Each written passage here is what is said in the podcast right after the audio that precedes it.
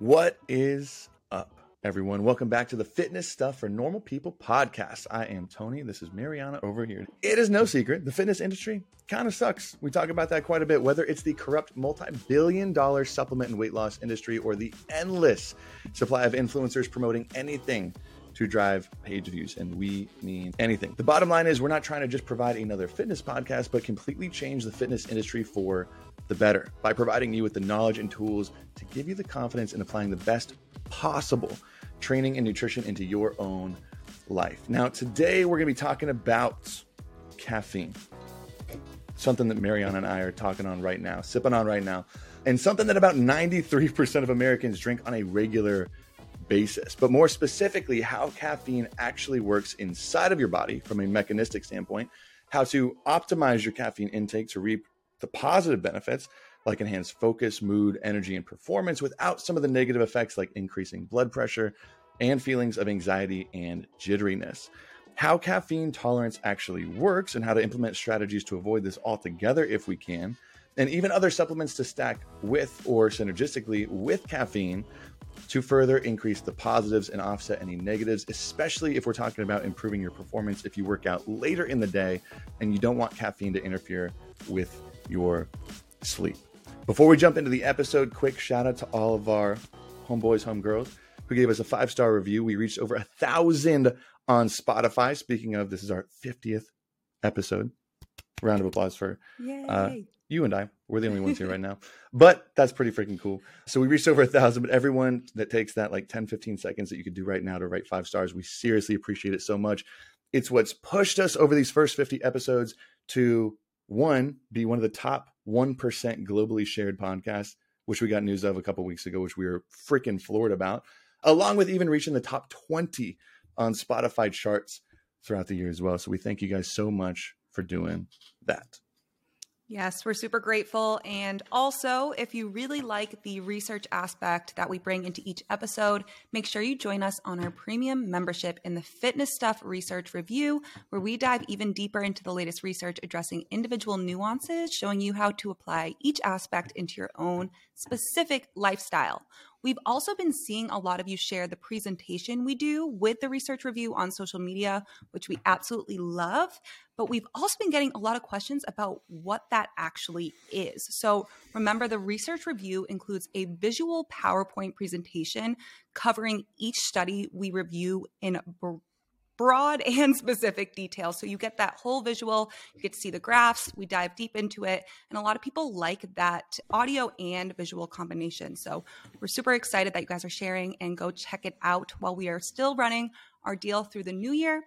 It is $5 a month. You get the private premium feed, listen to weekly research reviews, and get access to the Ask Me Anything episodes. And that's a really great option for you to ask really specific questions. We get into detail and we get to build that kind of community with you guys, which we love. By supporting us here, you're not only getting access to these weekly research reviews, but you're helping us rewrite the fitness industry narrative, which is the biggest goal. So the link for that is in the show notes below. Before we get into this wonderful caffeine episode, quick note from our sponsor, Legion. We love mm. Legion Athletics for so many reasons.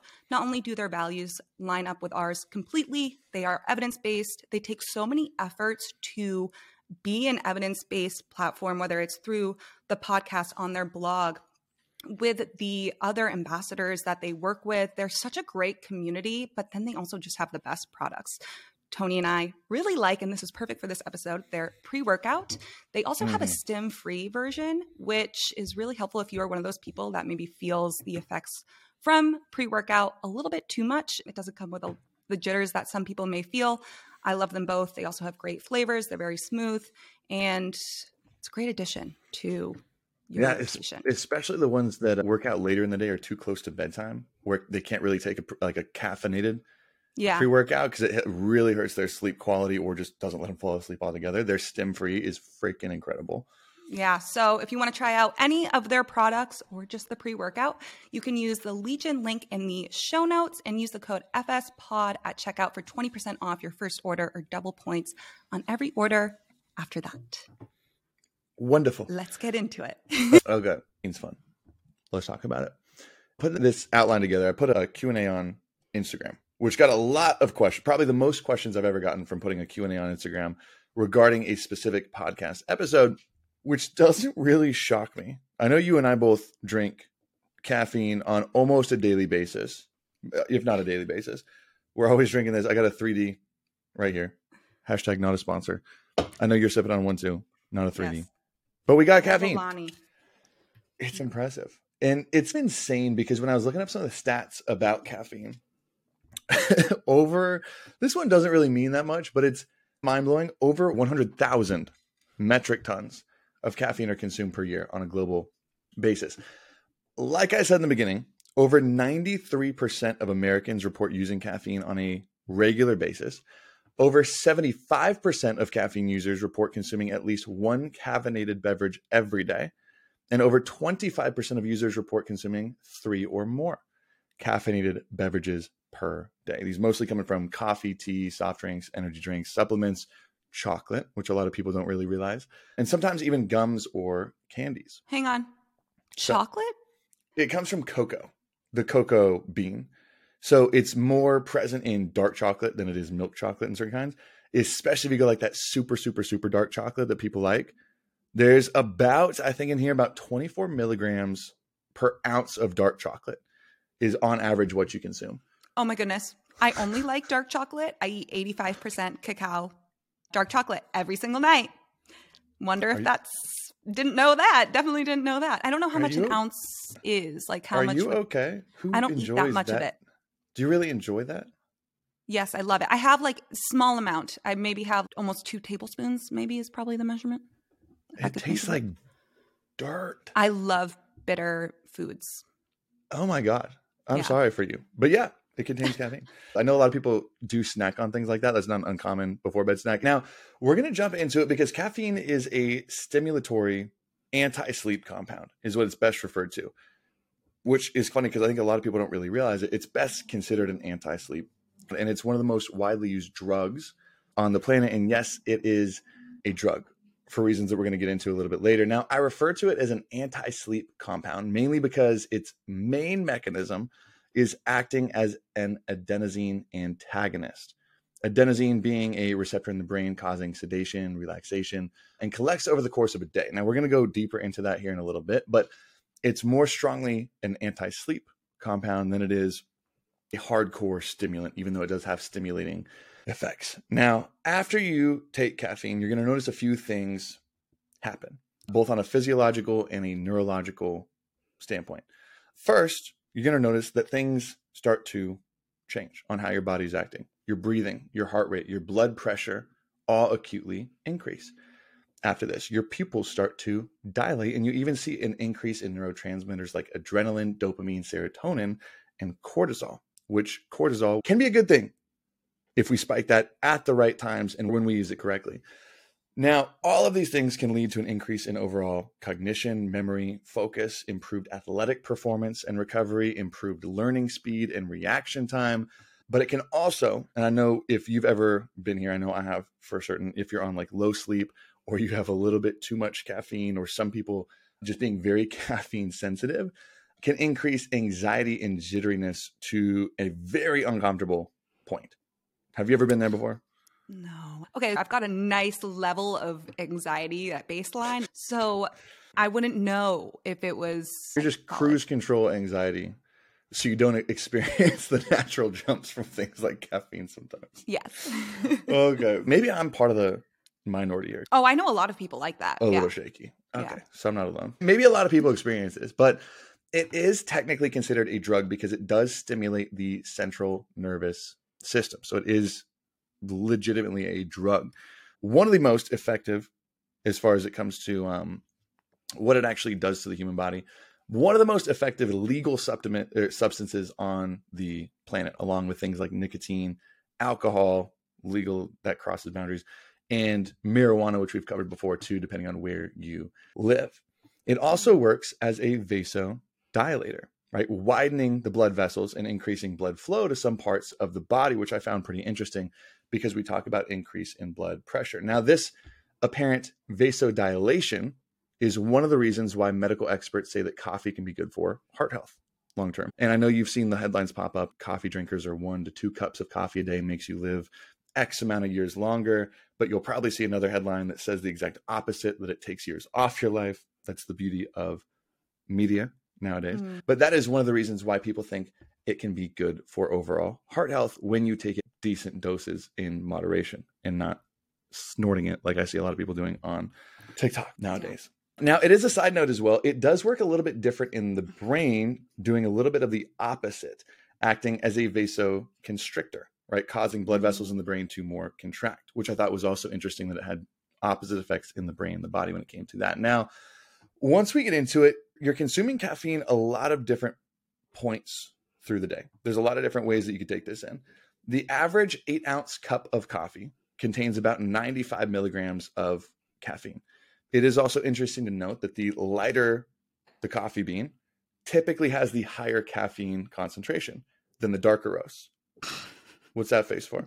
I only have ever liked light brews, so there we go. we're connecting some dots here. we're slowly realizing some things. Lighter coffee beans or lighter brews, lighter roasts typically have a little bit higher caffeine concentration than the darker roast because they spend less time in the roasting process. The average soda or pop, depending on what side of the country you live on, contains anywhere from 35 to 55 milligrams of caffeine. Even diet outside of root beer or non caffeinated beverages, which I don't think a lot of people realize.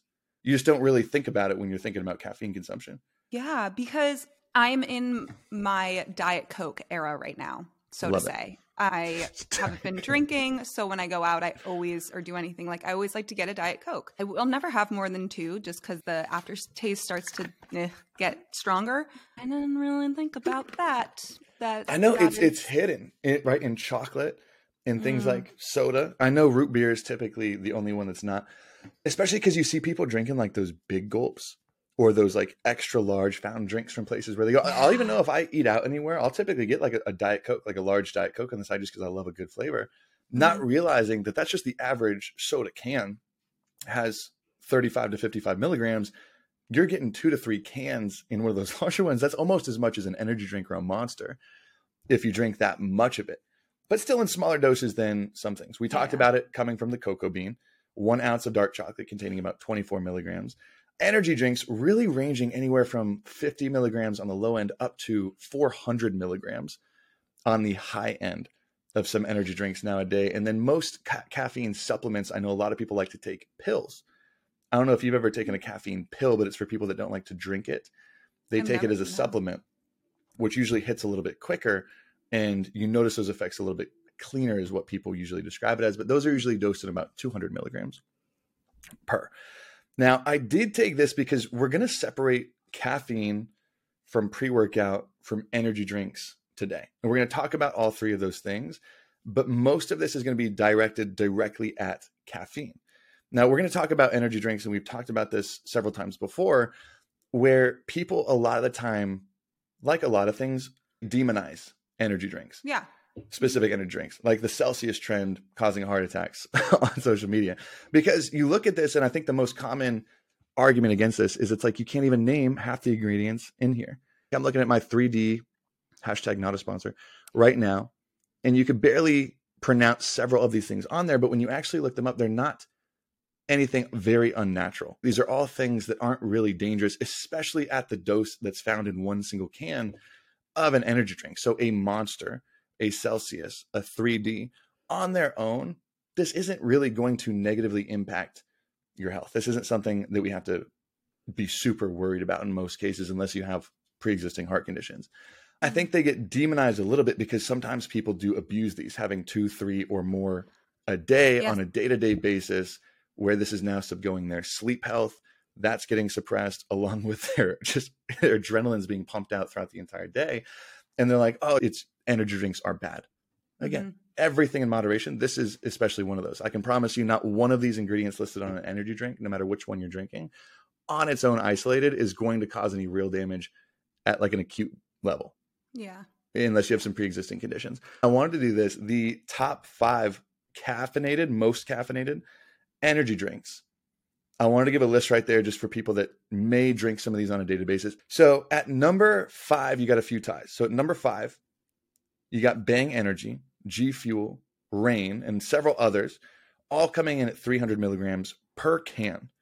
That's a pretty high dose for an energy drink. You know, Celsius 3D, those are 200. Monsters have about 160. So 300 is pretty high, and that's where a lot of the higher end ones sit at. So that's 301 cans. So if you're having two or three a day, that's upwards of six to 900. Number four, Red Line Extreme with 316 milligrams. Number three, Loud Energy Drink with 320 milligrams. Number two, Spike Hardcore with 350 milligrams per dose. And number one is Hyde Extreme, which was taken out of just the pre workout that is now an energy drink, and that is 400 milligrams per dose. 400 milligrams per dose. Heard of any of these other than Bang and Reign? I haven't heard of it. You go to some of the old country gas stations and you'll see some of these, right? So these are ones that give you such an extreme rush and extreme spike that it's easy to develop a tolerance, which we're going to talk about how to avoid those later, but to develop a tolerance and kind of becoming almost reliant on caffeine, not necessarily addicted, but to where without it, you notice that you are. I feel sometimes there's a few days in a row where I have caffeine, I feel a little worthless. The next yeah. day, if I wake up and don't, I feel like my brain's running slow. I'm out of energy. I just want to take a nap. Imagine that multiplied if you're having one, two, maybe three of these 400 milligram drinks per day. It can get pretty high dosed. Even this Alani, this says 200 milligrams of caffeine, mm-hmm. but it says right on it, not not recommended for people sensitive to caffeine. Yeah. And I'm sure that that they say that other places, but it's like 400. That's a lot. That that that seems like it'd be a little cracky, a little cracky. Yeah. Now, before we dive into where it actually shows up and how it works, I think what we want to do is I want to cover how it works on like a mechanistic standpoint in the body because mm-hmm. this is very very interesting to me. I know a lot of people have heard the term thrown around that we kind of talked about in the beginning as an adenosine antagonist, which it is. But I think that bridges a few gaps that I haven't heard a lot of people super clearly fill in. Right. So I do want to break this down real quick. Follow with me and we'll give you a TLDR, too long didn't read version at the end to sum it up. Now,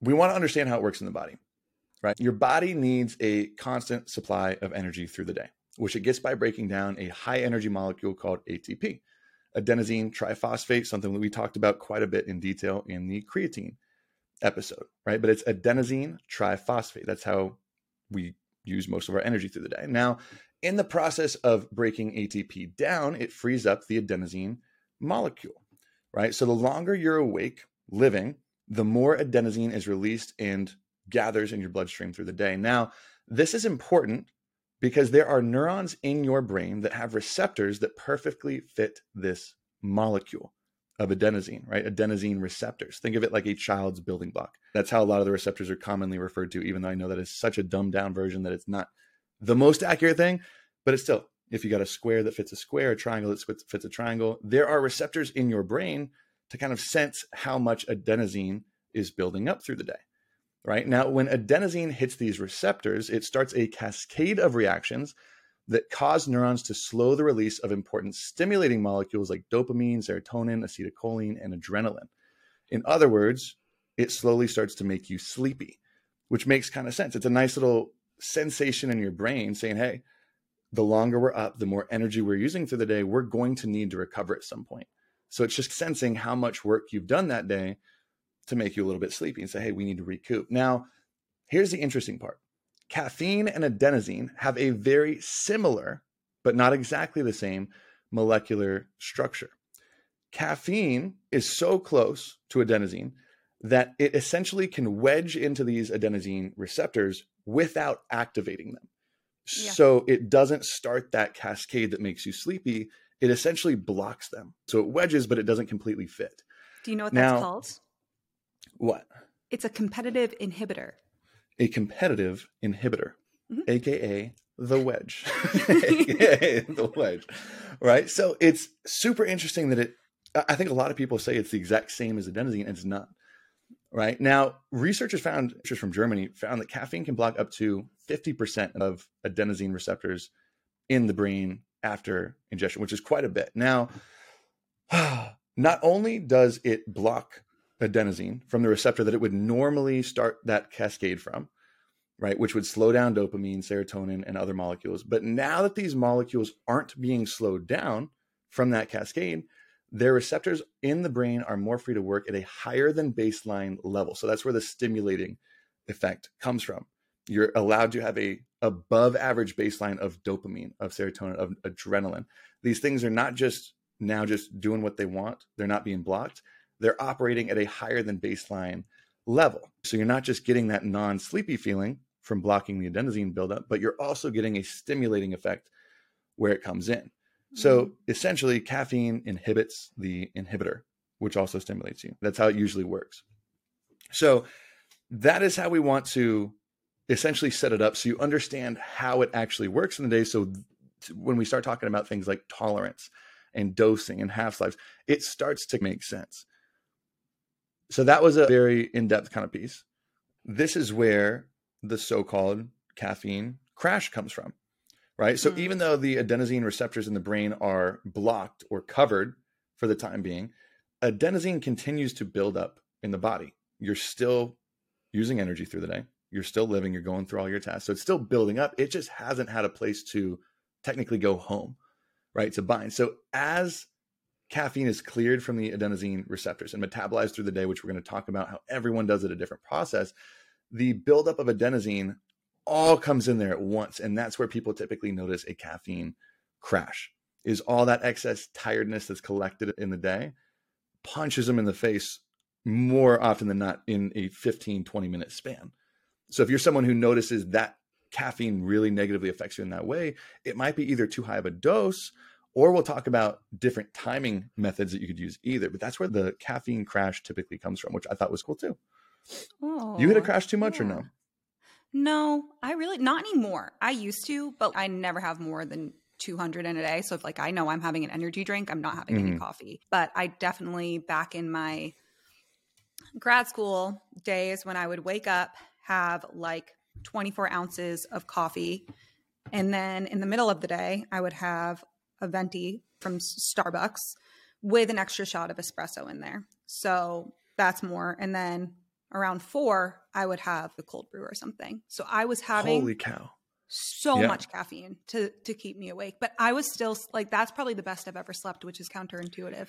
But I would what, crash so hard at the end of the day. I was like, that kind of makes sense that you'd almost pass out like a zombie because yeah. all I mean, because uh, think about it, if you take more caffeine to avoid the crash, the initial crash, right? If you have let's say 200 at 10 a.m and you typically crash around 1 p.m., but you take another 200 milligrams to cover that up, adenosine is still building up through the day. So you're just kind of creating a larger debt yeah. that's going to hit. So that does make sense at the end of the day when you don't push it back any further, it just gets dumped on yeah. you. So that makes yeah. sense.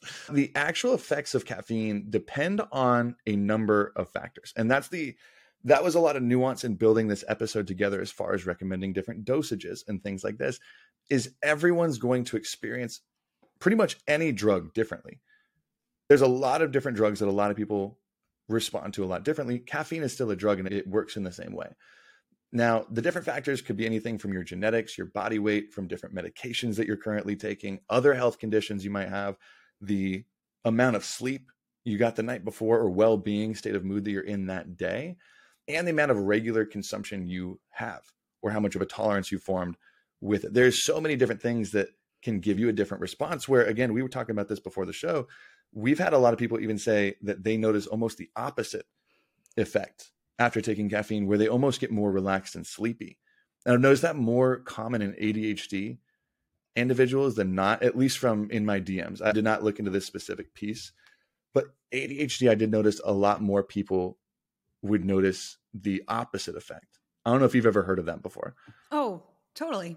I hear that a lot. And like, especially people who have ADHD. I hear it a lot from people who like take Adderall for their ADHD. I really don't know why the ADHD plays a role into it. Maybe yeah. it's just you don't feel mm. any of the effect of getting the energy, but you're still feeling the crash.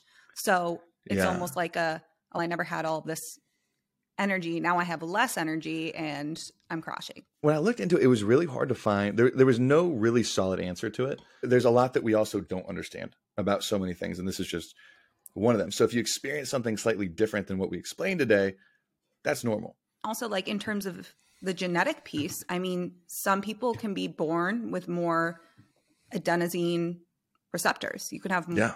just more active sites. So that's where it's binding. That's the area. Mm-hmm. Tony talked about being like a little puzzle. You may just be born with more of those. So maybe you feel the effects more or less yeah. if you're born with less of them. And it's even something you can get tested. I think when have you taken like a 23andMe gene no. test?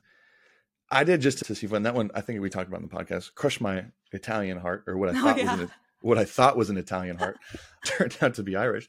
In your genetic test, it does give you a scale of if you're more likely or less likely to be sensitive to caffeine based on your genetic testing. It puts mm. you on a scale of hmm. 1 to 100, which is super interesting as well. Now, one of the biggest factors at play in determining if you are someone who is extra sensitive to the effects of caffeine is how your body metabolizes it, how your body runs it through your body and excretes it out. Now, you probably have heard of a caffeine half life before. I know that term is thrown around a lot. Essentially, a half life being if you ingest 100 milligrams of caffeine, how many hours until half of that initial dose is still circulating in your body? So if you have 100 milligrams of caffeine, how many hours later will there be 50 milligrams of caffeine? And then the same amount of hours until there's 25, right? To fully excrete it from your body. Now, the most common thing, and I like to do this, I was telling Mariana before the shows, is before kind of writing out the more evidence based answer, I like to just do a simple Google search to see what is trending on media. What is the answer that's thrown in your face before we actually realize if it has anything to back it? And more often than not, it's usually a little bit inaccurate. Shocker. But most of what I've found online, what I've heard just thrown around a lot, is that caffeine has a half life of eight hours. That's usually a commonly thrown number. Have you heard anything more or less common than that? No, that's typically what I've heard too. Yeah, like six to eight is usually a range that I think I've heard thrown around. Now, caffeine acts fast. It's a very fast acting drug. It begins to affect your body, reaching peak levels within 30, sometimes 60 minutes at the latest. And from there, it begins getting eliminated from your body, primarily metabolized by your liver. Now, a half life is referring to pretty much how much time needs to go by for half of the ingested amount to still be in circulation, where research actually found when looking at large populations, and this is not such a shocker, people ranged anywhere from 1.5 hours of a half life to 9.5 hours, depending on the individual and all those different factors. So some individuals could ingest 200 milligrams of caffeine and have 100 in their bodies just an hour and a half later, hmm. where others it could take up to 9.5 hours to get down to 100. Now, think about the difference that could make, right? You have a cup of coffee, 100 milligrams at eight in the morning. If you're on the quicker end, you metabolize caffeine a lot quicker. By let's say what's three hours after 8 a.m. 11 a.m. You could have 25 milligrams circulating, right? Hour and a half later, from 100 down to 50, then 50 down to 25, and it just slowly gets smaller and smaller. But if you're on the latter end of that, closer to 9.5 hours, you're very slow at metabolizing this. This is usually more caffeine sensitive people. it could be what time does that make it? 8 a.m. all the way to one, two, three, four. I got to count. 5:30 p.m. You could have a cup of coffee, a single cup of coffee at 8 a.m. and at 5:30 p.m. you will still have 50 milligrams of caffeine circulating in your bloodstream. So these are usually the individuals that feel too wired, too jittery, and cannot sleep from there. And this is an important question because a lot of people say, okay, what time should I have a caffeine cutoff? Around noon or in the afternoon so it doesn't interfere with my sleep. And a lot of people just throw out a solid answer like two o'clock or mm-hmm. noon. Don't have anything after. When the real answer is completely dependent on how quickly you metabolize it. So you can do tests on yourself. And that's what I always recommend is just see what you notice. If you have a cup of coffee at noon, does it affect your sleep later that night? If it doesn't, maybe one day try one o'clock or try two o'clock, try three o'clock, right? Try it. And then if you start to notice, oh, whoa, two o'clock, if I have my last cup of coffee right then, I cannot fall asleep until midnight. I try to go to bed at 10, but I cannot shut my brain off. Then back it off. But it's going to be so different for everyone. And that might be even earlier for you. You might be someone who, after 10 a.m., should not ingest caffeine because it's going to keep you up or at least interfere with your sleep that night, which is interesting because I don't think most people think of it in lines of that, right? They usually want a simple answer, not a more nuanced one. Do you have a caffeine cutoff time? I try to not have any after three, but I definitely go to bed a little bit later. I'm lucky if I feel the effects for like three hours. Mm. I've noticed caffeine more since I've cut a lot of it out, but it doesn't. It makes me feel a little bit awake for a little bit, and then it ain't nothing. It ain't nothing. No. Mine's two o'clock. I found mine. If I have it a minute after two, I'm gonna have a hard time sleeping that night. Which I know it's probably more in my head that I say a minute after two, but I've just noticed if I have anything after two o'clock, I'm like, oh, I'm not going to bed till midnight, and I try and yeah. go to bed at nine nine thirty. I find that half life piece interesting because I'm not sure if you guys listening know this, but the NCAA is actually the only organization that restricts the amount of caffeine in an athlete's system, and they limit urine concentrations to 15 micrograms per milliliter. Yeah, you were telling me about this in our pre-workout episode, right? Yeah, yeah, that's around like 500 milligram grams of caffeine. Yeah, but two to three hours before an event.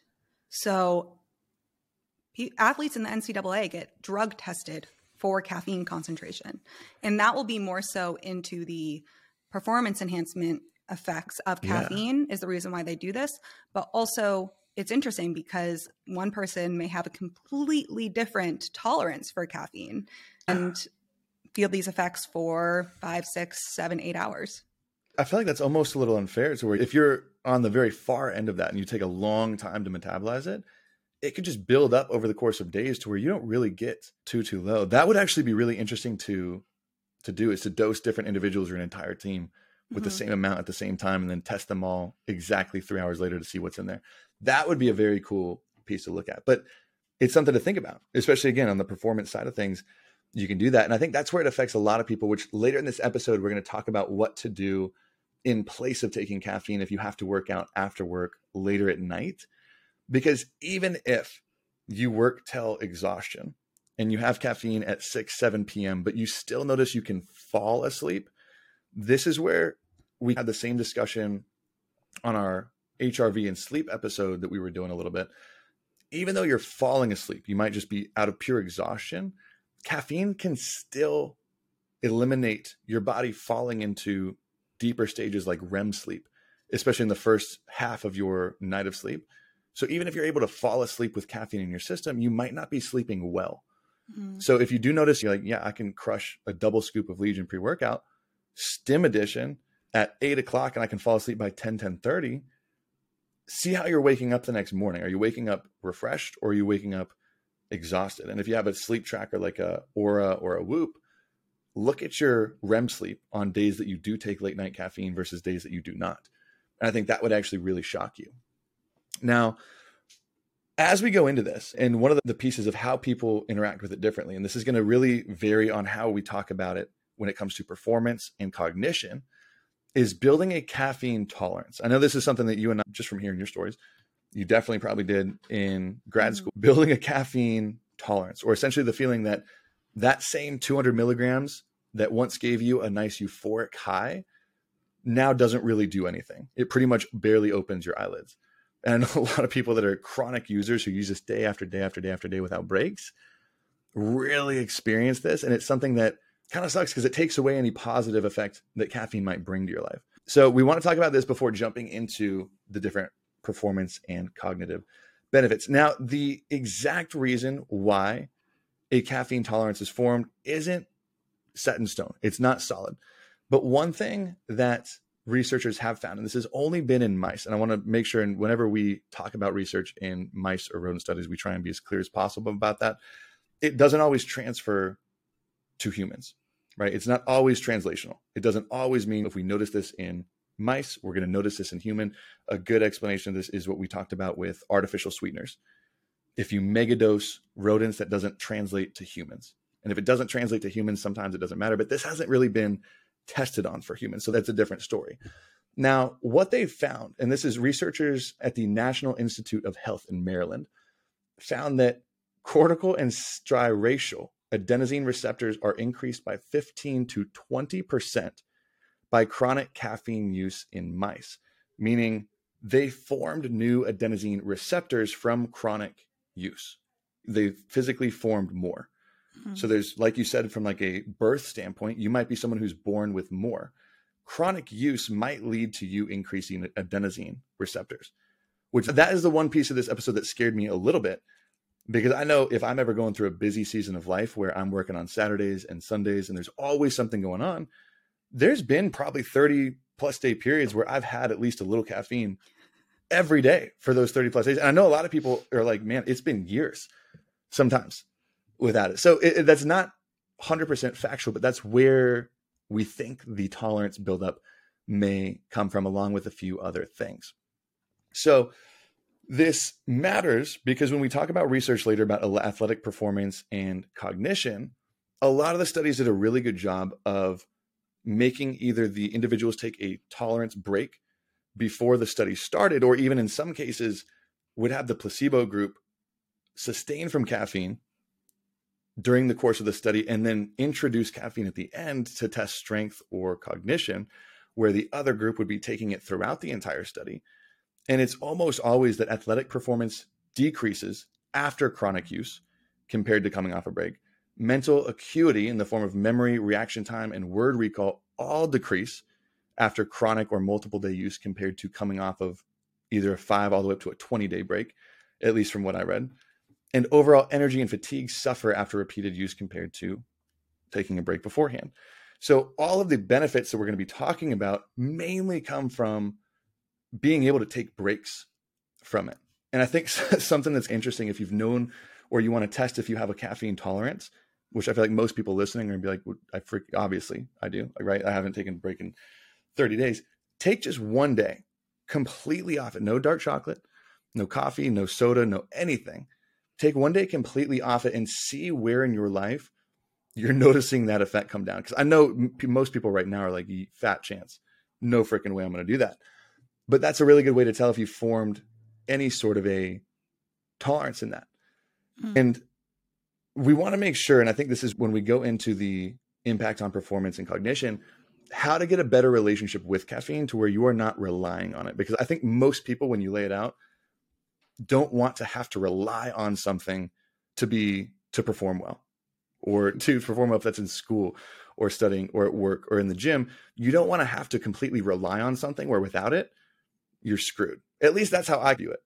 Is I want to have a good relationship with it, but not so I need it.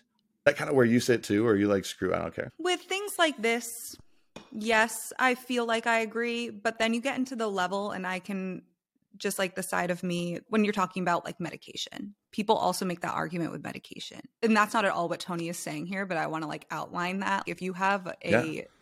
psychological clinical condition that requires you to take medication and it makes you better version of yourself on it, that's a completely different thing. There. Oh, 100%. Like- 100%. It's kind of crazy because caffeine tolerance begins almost immediately.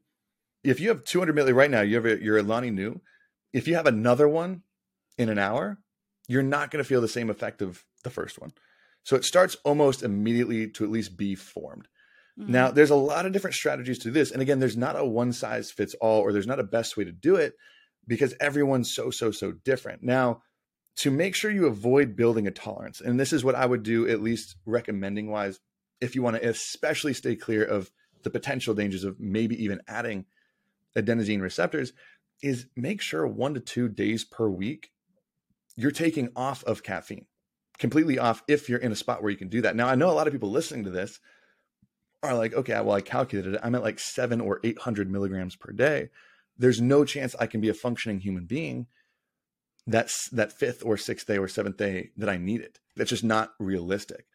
And from there, it's kind of like any approach that we take in the gym when we're working with clients or nutritionally. You don't just have to jump in all the way. Bridge it. If you're at 800 milligrams per day, maybe instead of one to two days completely cold turkey, you go one to two days at 400 milligrams for a couple weeks. Once you get used to that, okay, maybe one or two days at 200. Or maybe you try and lower your overall dose from 800 down to 700 or 7 mm-hmm. down to six. It's baby steps like that kind of do it. Where I know when I went through, I think it was the beginning of this year, I was realizing, and this was when I was working more than I probably ever had professionally. I was relying on caffeine bad. I think I was at like six to 700 milligrams per day. And this was on the weekend. It was bad. It got to the point where it's like, I have to for this. I have to. And I tried quitting for like literally a day. And I think by like 2 p.m. I quit. I was like, this is stupid. like, yeah. Some people are cold turkey people. If you are that mm. person and you feel powerful when you just push through the terrible withdrawals of it, you go for it. But I'm so not that person either. Like, I yeah. I tried to do that too with caffeine and then I was like, what are you doing? Like you are having so much caffeine every single day. Why do you think you're just going to be able to not one day? And it's like this god complex in me that I think thought I could. And then I just started reducing, like not even focusing on how many milligrams because I just couldn't wrap my head around that. I was yeah. like, you have at minimum four caffeinated beverages a day. Let's reduce it by one and mm-hmm. see how long, and then reduce it by another. In the same way, I had to take it because same thing. It's like you want to quit because you realize it's a problem. You identify it's a problem and most humans are like, okay, I want to fix that problem. When? Mm-hmm. Right now. So like, okay, the best way to quit the problem, go cold turkey. That's not going to do it. To where I think it actually extended to where I was lowering my dose over the course of either two to three months mm-hmm. is how long it actually took me to lower. Where I think I went from like 700 milligrams. I just said, okay, for the next two weeks, I'm just going to do 600. Which is that great? No, no, it's not. But is it better? Yes. And then yeah. when 600 started to feel normal, which didn't happen for, until like 10, 11, 12 days, then I jumped down to 500 for another couple weeks. And then once that felt normal, down to maybe 450. Mm-hmm. And even just in small things like with like the Legion pre workout, instead of taking a full serving, which is two scoops, I took one serving of the regular stim and then one serving of the stim free. Boom. Just cut that caffeinated beverage in half. So looking at smaller pieces in your day to kind of lower that so you don't have to go cold turkey, but a good place where I think to really maintain the cognitive and athletic benefits, you're typically seeing caffeine use be on like an every other day ish basis to where you give yourself a day off. Now, that's not really realistic for a lot of people. It's not even realistic for me, but that's if you want to really see the peaks of the performance that we're going to talk about down below. So it's just something to think about if you're forming a tolerance or how you would get off of that. And you could go like you did, which I love that approach. I have four caffeinated beverages. Let's mm-hmm. down it to three or yeah. you could track it like, like I legit was so serious about it. I'm like, this is not when I get obsessed with a health metric that I want to fix. I get a little notebook and I'll track every single thing. Yeah. Exactly how many milligrams at what time, what was my sleep, what was my blood pressure, like everything. So you don't have to do that. You could do this as well. Now let's start with performance. So we're going to see the impact on workout performance, on improving cognition, and then we're going to go into some supplements to take along with it, along with dispelling a couple myths. Now, starting with performance. And I'm not going to dive and spend too much time on this just because the pre workout episode we did, where we covered each individual ingredient that has been shown with evidence to have a very effective measure on some sort of measure of performance. We did that in the pre workout episode. So if you do want to, I would recommend going listening to that. But essentially, caffeine has been shown, and this is very, there is a lot of literature on this. It decreases your perceived effort, or essentially, it makes exercise feel easier it makes you more resistant to fatigue, especially with higher intensity stuff like sprinting and cycling. It increases your power output and the number of reps you can perform before going to failure. And it can boost strength and muscular endurance. Basically, it makes almost every aspect of your workout better. It does. so that's where it essentially covers things up. And we went deeper there. And there are dozens and dozens of studies. And I pulled a few here that we don't even have to spend too much time on. I know a big one that I really liked was looking and assessing rep count.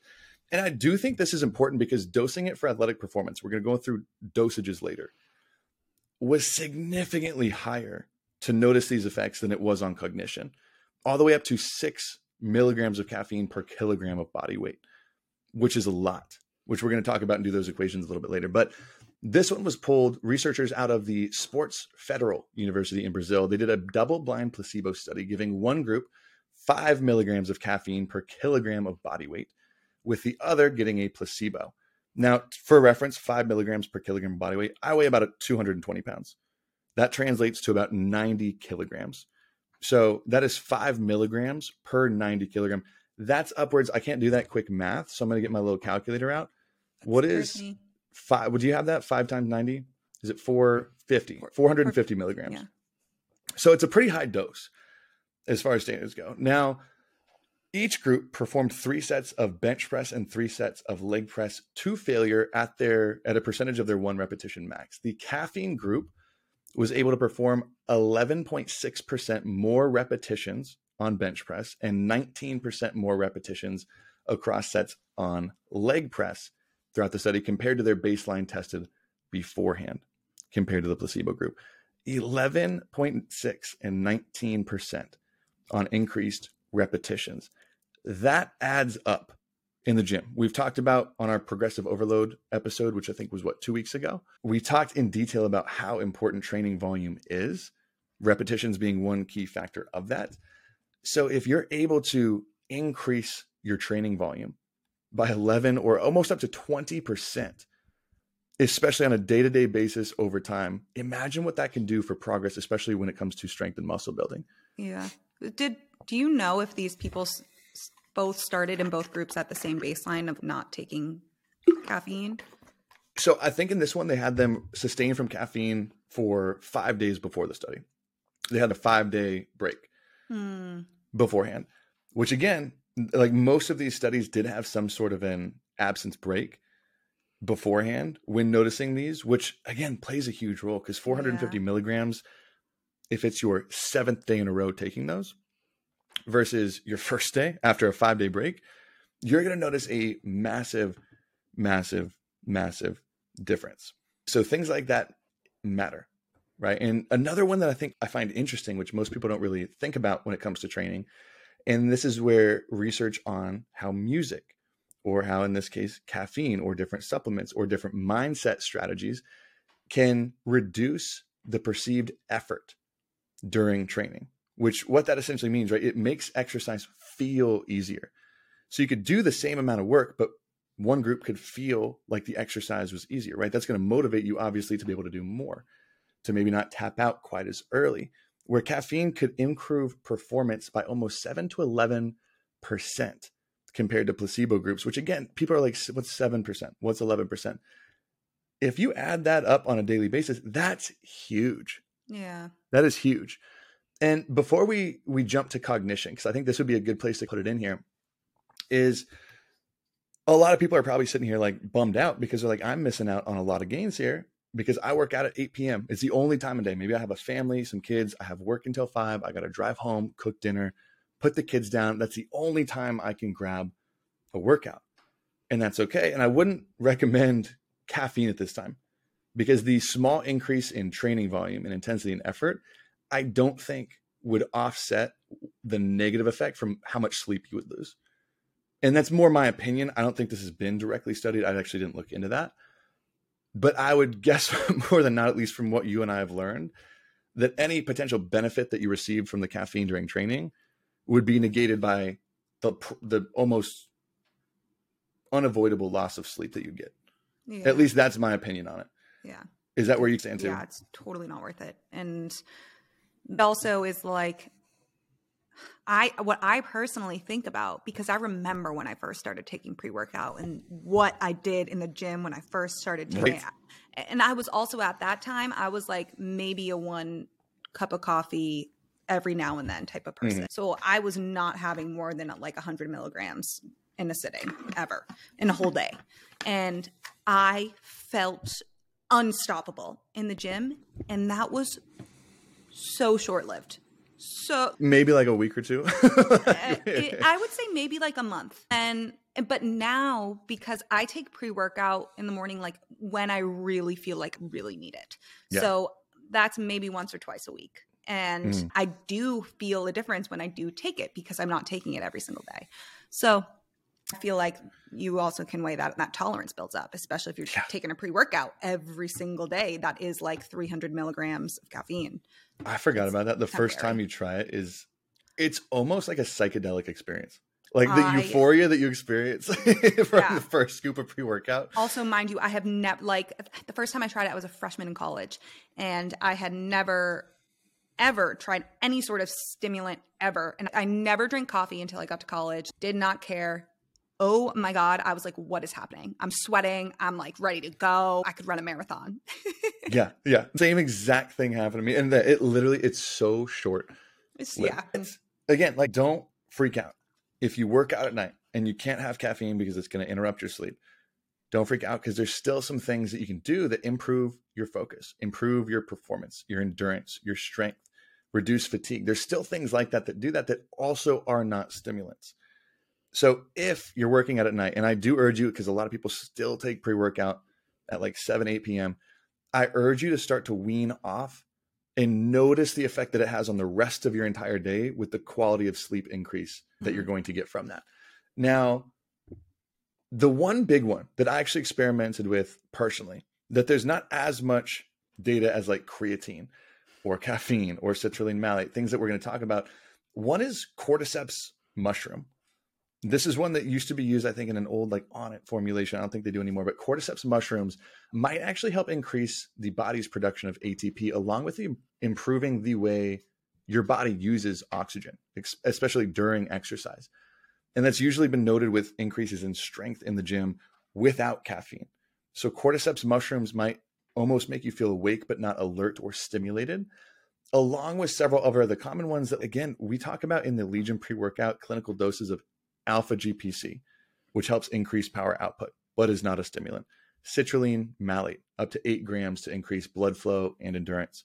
Again, not a stimulant, will not keep you up at night. Beta alanine and betaine, reducing fatigue and increasing your strength and endurance. So, all of those outside of cordyceps are found in the Legion stim free pre workout. So, finding a solid stim free pre workout with some of those ingredients would go a long way. Where are you going to feel as jacked and euphoric as you do with a high stim pre workout, no, you're not going to feel that. So don't expect that going into it. But if you have a really hard time dragging yourself to the gym later at night without anything, something like that might help. Something like that might help. Another note that you might want to stack with that, and this is going a little out of order, is there's some at least initial data on a supplement called rutacarpine. It might be ruta e carpine. I don't know how to pronounce that. Rutacarpine but essentially, it helps produce an enzyme that breaks down caffeine in the body. So it helps eliminate caffeine from the body at a little bit quicker of a rate. So if you take rutacarpine, this is something I think is actually even in like Legion sleep formula, even though I'm not a huge, huge fan of the formula because it, it has melatonin, but it has rutacarpine. So you could probably find this on Amazon for like 10 to 20 bucks max and experiment with taking that two to four hours before bedtime if you take caffeine later in the day, or if you're like you or I, when you try and cut off by like 2 to 3 p.m., but you might have to have a cup of coffee or something, right? You're going to the boyfriend's family. Or like me, when I was hanging out with my girlfriend's Polish family who doesn't speak a lot of English, I'm like, I gotta be on. I got, I got to give the people what they want. Maybe having a cup of coffee at like four or five o'clock, rutacarpine might be there to help eliminate that. Yeah. It might. So that's something that you might want to experiment as well. I don't think it's something that if you're downing pre workout at 8 p.m. is really going to have any effect though. No. So those are something that you could do along with that. Now, before we go into that, let's talk about cognition because this is probably the second largest use of caffeine is to think and perform better from a cognitive standpoint. Like what you and I are probably doing right now with our caffeine.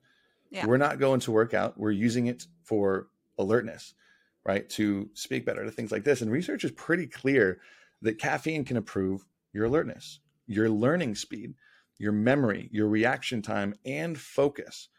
All these things that are massively important. And the one thing that kind of shocked me that I didn't hear learn about before writing this outline is increasing or improving learning speed, which I thought was really cool. Which no shocker because people, like you said, in grad school, you're probably down in eight cold brews to study. But they actually had some research that was done at the University of East London, and they found that caffeine increases psychomotor learning speed and focus. Psychomotor speed being the ability to actively maintain and manipulate information over a brief period of time and to allocate attentional resources across competing tasks. Meaning it can help pretty much shuffle out competing competing things competing for your attention. So it really helps you dial in, it helps you focus, which is huge. And the design of this study was is pretty well. It's 88 participants and they were randomly allocated to either a caffeine or a decaf coffee drink. And what I thought was actually interesting is they also separated groups at random into either expectation wise being told they were getting caffeine or being told they were getting decaf. So some of the caffeinated drinkers were told that it was decaf. Some of the not like the decaf drinkers told it was caffeinated and they also did this with a placebo. I love that. It was really freaking cool. Now the results and this wasn't super shocking but it was cool to see. Both groups who consumed caffeine and expected caffeine, even if they were drinking the decaf, scored better on learning tests that mm. tested psychomotor learning speed. The actual caffeine consumption group scored the absolute highest by a pretty notable degree, but both groups performed higher than the decaf, decaf group who was told they were de- getting decaf, which I think is interesting as well. Because I know sometimes you might be thinking you're drinking regular coffee. I don't know if you've ever accidentally drinking decaf, but that just the taste almost like wakes you up and you're like, oh, Yeah. maybe this is real. It's I- kind of that little note in there. that's was something I was gonna meant to bring up when we were talking about if you're trying to wean off caffeine a little bit, going with the decaf version. Like even if you even know it, like just the act of drinking any sort of beverage with the intention to get something done, that can increase your focus because you're adjusting your mindset. So if you are going to reach for an energy drink or a coffee with the intention that this is going to help me focus, I'm going to sit down and drink this and do whatever I need to do, that alone can help. So Yeah. It was so cool to look at. And especially when it comes to learning, and I know a lot of people do this. I know I do it when I'm studying for a big interview or things like that. If we have a big podcast host on, I'm trying to review information. And I think a cool note is I know Huberman has touched touched on this in his learning episodes and focused on how important adrenaline is in storing information. So I really recommend going to listen to I forget the title of his episode on this, but I think it was on learning. It had learning Yeah. in the title. But not only can caffeine help in the process while you are studying that information, especially if you can match that same level when you're taking a test or when you're actually using that information, if you can get to the same caffeinated level, but also an immediate caffeine after studying, which causes that immediate adrenaline spike after you've reviewed the information, can help better store that information for future use, which I think is really, really cool. That natural or even synthetic, in this case, adrenaline spike can help you store that information. So if you're reading a book or if you want to learn something better, you could go do some quick sprints outside. You could chug a Red Bull, sugar free, of course, at night to kind of help that out. Now, I thought that was a really cool note on cognition, but it can help in all those different aspects. So it does a lot of good things. Now, some quick consumption methods with supplements and dosing before we kind of get into some myths, the heart health, everything else with it to wrap up.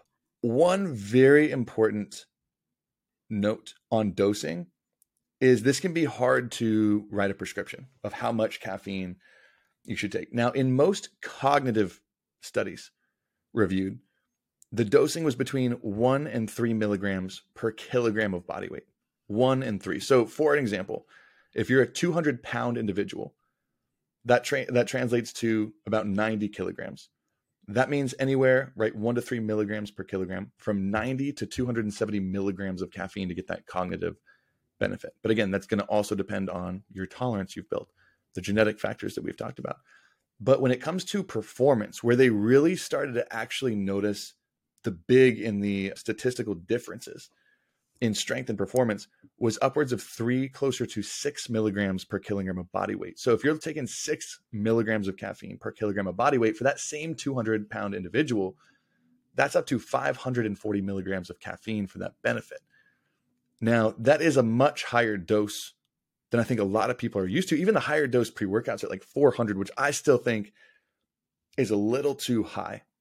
But why I think it's also worth to practice those tolerance tests or maybe consider only taking caffeine if you got a good relationship with it on training days that could help.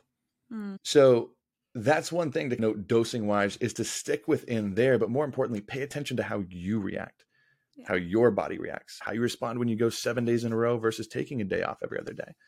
But one supplement that more energy drinks have started to finally pair with it it's in this one. is it in that one? I think it's in quite a few. It's a magic one, L-theanine. Now- L-theanine. L-theanine, and this is something you can take alone. I even take this before podcast days in a pill capsule, about two to 400 milligrams. But L-theanine is a naturally occurring non-protein amino acid found in tea that promotes relaxation by reducing stress and anxiety levels. Now, L-theanine is not a sedative and it does not cause drowsiness, but I think we've even recommended this before. It might help improve sleep quality by putting you in a more relaxed state Yep. at night. So it's a little confusing why people would want to pair this with caffeine.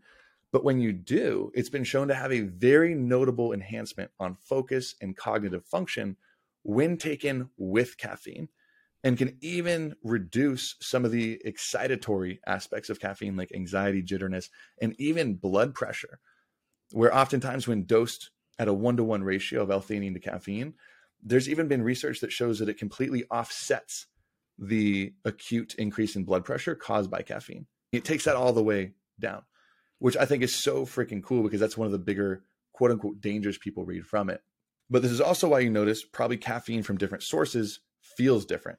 Like how caffeine from tea is often described more as a slower, prolonged, slow release form of energy instead of a coffee, which can be more of a spike or a jolt and relatively short lived with a crash. Mm-hmm. It's usually because L-theanine is naturally in tea. It's bound together in there, which is huge. Now, to dose L-theanine, which is cool, it has a remarkably high toxicity level.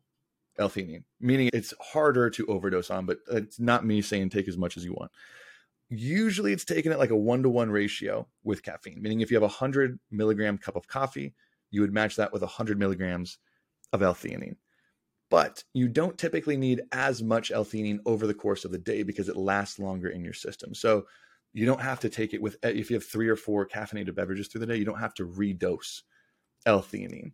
And generally, up to 400 milligrams per day is what you would max out on to get that calming, more relaxing effect with it. So yes, you can take it for sleep, but one, it's really nice compared and matched with caffeine. I think that's even in the Legion pre and several other pre workouts are starting to add it in more. The only side note I'd say on that is I know there's not a super high, like there's a high toxicity level, but if you take an overwhelming amount, you might notice a sleepy or tired effect just because of what it's suppressing your body. So I'm not saying mega dose it for bedtime either.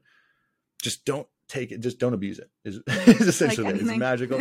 yeah, like anything, don't just take it and just floor it with it. And I think that's a big one because a lot of people talk about like the dangers of it. I know you and I were looking at the trend going on, which I, poor Celsius getting picked on because I'm even sometimes a fan of Celsius outside their claims. But mm-hmm. you were mm-hmm. showing me how many freaking trends are popping up where it's like, oh, people in a hospital bed saying this is what drinking a Celsius every day did to me. Mm-hmm. And there's heart failure and there's stuff like this. And I know that's a fear of a lot of people. I was gonna say, would, yeah. like, would you consider even like a Celsius, but caffeine in general, something like dangerous, inherently dangerous? So the thing with the Celsius trend, and this is still going on, it started like I think last year, but I've seen recent ones, is the caffeine content is the biggest potential culprit here. So 200 milligrams of caffeine is found in Celsius, and that's even on the lower side for mm. energy drinks. Yeah. But that's high compared to a cup of coffee a lot of younger individuals, especially, are drinking like two of these a day. And then you add that on top of even if you're just drinking one, if you are chugging that on an empty stomach, if you're trying to mm. drink it fast before you're going somewhere before a workout, this sudden big hit of caffeine can cause an acute spike in blood pressure. It can yeah. cause palpitations. It can even cause seizures. That's the Celsius is not the problem the ca- the caffeine content is the problem and that can happen from any energy drink too much coffee again too much of anything yeah. can be a bad thing. Unfortunately these people who are filming these tiktoks from hospital bed they found out the hard way that that was too much caffeine for their body to tolerate. So is celsius automatically going to send you to the hospital can't say that. I don't know your health history. But if you're having one a day and you tolerate that fine, and then you start to have two, you increase your likelihood of having some complications because it's higher caffeine. Yeah. It's not the Celsius, it's just too much caffeine. And yeah. some people can't handle that. Yeah. You got to remember, we're talking about a stimulant here. So, too much of any stimulant could have potential. And this is also taken so out of context because we always talk about like the first order and the second order consequences. What about the second order consequences? If you're downing multiple Celsius or energy drinks a day, is that going to interfere with your sleep and suppress your sleep quality? Which also is like an independent risk factor of increasing heart disease, all these cardiovascular problems. Yes. Is it going to increase your cortisol and stress? Yes. What else is happening that's not just the caffeine? So it's easy to blame caffeine. It's easy to blame those one things and even though because especially on an empty stomach which is a very good point those acute spikes because they are really acute and yeah. even, we were talking about this beforehand the nurses health studies one and two did find that even higher doses of caffeine don't have a lasting effect on elevated blood pressure, meaning you still see an acute spike of blood pressure, but it doesn't elevate it past normal range. I thought was Mhm. super interesting. Yeah. And that's where a lot of people really blame it for all these negative happenings. And I know along with that, some people are worried and they say it it's a diuretic. It dehydrates you. And that's really where like you, you get really dehydrated. So caffeine's not good for you. It's a myth, right? The myth Yeah. that caffeine dehydrates you. Yes, caffeine is considered a diuretic. But what's the definition of a diuretic? It increases the production of urine. That's simply what a diuretic does. That doesn't mean it automatically dehydrates you, even though some different diuretic drugs can. Research of out of Connecticut, the University of Connecticut, still showed that the amount of liquid contained in a caffeinated beverage is more than enough to replace the amount lost. You are net more hydrated after the cup of coffee than you would be without it. So, are you going to be as hydrated as like an electrolyte water drink? No, you're not. But it still goes with that. Now, along with those small things and how to help negate it, one, L-theanine, again, I think massively under understated because it can even help negate the acute spike in blood pressure that you get. Obviously, up to a certain degree. If you're taking a thousand milligrams of caffeine, you're like, oh, just take a thousand milligrams of L-theanine, and I'll be fine. no. No, or it's not always better. But especially if you're someone who experiences anxiety and jitters with too much caffeine, or if you're very sensitive to it, it's usually best taken with a one to one ratio of water and some sort of electrolyte with it. So a pinch of sea salt, something like a body armor drink, or was it LMNT is another one. Like mm-hmm. those those electrolyte drinks, usually taking it with, can severely decrease how much jitteriness and anxiety you experience. And if you want to really avoid the crash, as a final note for how to dose it, and Huberman talks about this one as well, with how much he dives into the circadian rhythm. Give your body about 90 to 120 minutes in the morning to wake up naturally, to go through all those natural cascade of events that your body does on its own before interrupting it and jamming in a synthetic adrenaline spike, a synthetic mm-hmm. dopamine, all these. If you wait about 90 to 120 minutes, your cortisol will naturally be able to elevate on its own, which can then be added on to with caffeine, which is typically where you notice a lot less of a come down, a lot less of a crash, more sustained energy without that interference of just first thing when you wake up. How many people listening to this right now, the first thing that enters their mouth in the morning is black coffee, right? No water, no food, no nothing. It's black coffee. It's an energy drink. It's on the way out the door. So that is going to be where we tie it up on caffeine, which overall, I think to sum everything up, is an incredible drug to use if you're able to. yeah. I think there's a lot of benefit to use, but like anything, have a good south. relationship with it. So that's where we're going to light this one up. Is there any closing notes or question on caffeine that we want to cover real quick? I think that that covers it. I also just think this just speaks to the broader be intentional with what you're doing. So I know a lot of like when you're younger, you just need caffeine, you're going out or you're going to the gym with your friends. It can be a social thing, but being intentional with everything you do, why you're doing it, taking that extra step to think about it will suit you better in the long term. So just taking the next step to think about that Always.